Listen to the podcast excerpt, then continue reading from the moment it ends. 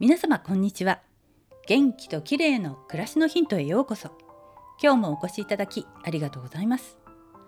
今日はビタミン C の効果的な取り方についてです。ビタミン C 取ってますでしょうか？人はビタミン C を体内で作れないので毎日食事から摂取する必要があるんですね。ビタミン C には強い抗酸化作用があり体のサビを取り除いてくれるので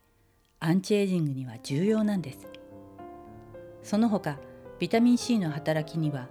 コラーゲンを作る免疫力を高めるストレスに対抗する鉄の吸収を高めるメラニン生成を抑制するなど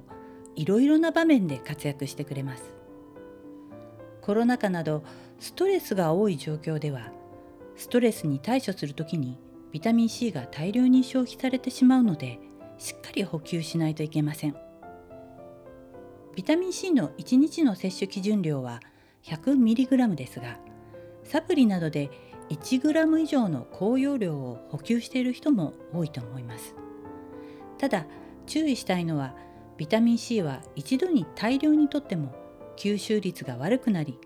余剰分は体外に排出されてしまう点です。なので1日に100から 200mg くらいを数回に分けて補給するのが正解のようです。でもこれが面倒だという人には最近ではビタミン C をリポソーム化したサプリも出ています。リポソーム化されたビタミン C は体外に排出されることなく血中濃度が高い状態を長時間持続できるんだそうです。リポソーム型のビタミン C は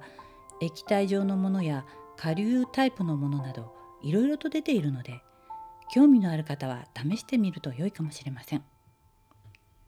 私がよく飲んでいるのはリポ C という液体タイプのものであとは BMAX のリポソーム C という下流状のものも味が美味しくて飲みやすいです。今日はビタミン C の効果的な取り方についてでした。最後までお聞きいただきありがとうございます。またお会いしましょう。